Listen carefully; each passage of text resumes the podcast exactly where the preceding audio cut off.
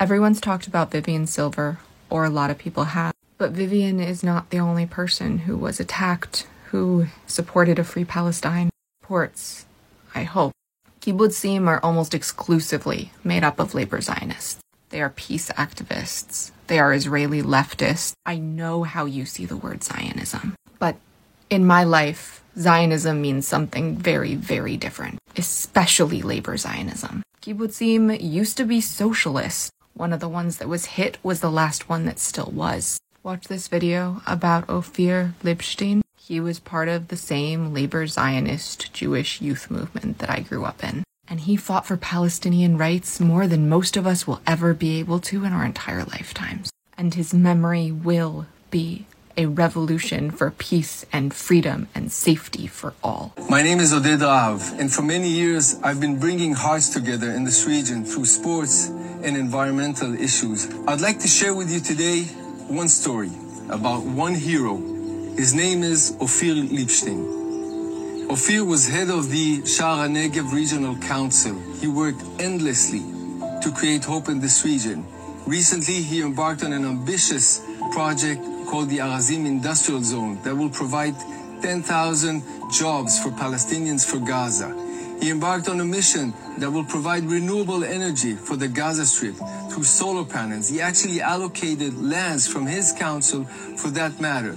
He pushed forward a program that will bring fresh water into Gaza. They actually placed pipes all along the Gaza Strip. And what did the Hamas do? They've uprooted these pipes and made rockets out of them. You see, paradoxically, it's the Israelis who take care of the Palestinians. People like Ophir.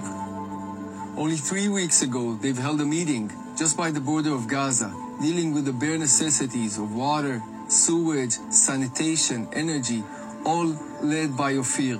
Was killed by the Hamas coming from Gaza, who killed later his mother's wife and her nephew. His son, Nitzan, age 19, was shot and is still missing. Let's make this clear. The Hamas does not care about the wellness and the prosperity of the Palestinians, not even one bit.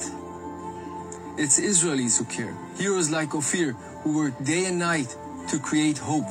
I just want to be clear when he says Israelis, he is not talking about the government. He is not talking about the right wing. He's talking about the peace activists and the labor Zionists, the Israeli left. Because I know that confusion is going to happen anyway, either willfully or accidentally. He's not talking about the government, he's not talking about the state of Israel. He's talking about the specific groups of Israelis that I just mentioned. And if that video seems a little chopped up, it is. He shows footage and gives a bit of detail of how Ophir was unalived. I don't want to show it.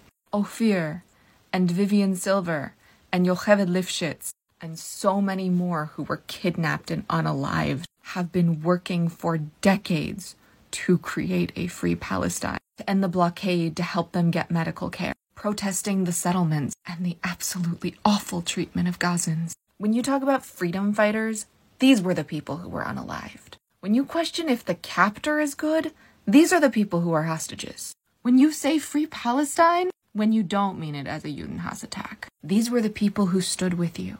Please include them in your grief. I'm not asking you to make posts like I am, but just acknowledge that these are the people who were taken. These are the people who were unalived. It's not the people who voted for Bibi. It's not Bibi or his government. It's the people who wanted peace, freedom, and safety for all. And for the ones who are still alive, still do. Refuah to all in need of healing.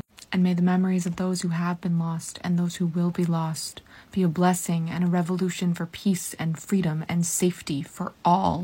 And specifically for this video, may Ophir's memory be a blessing. Short Cast Club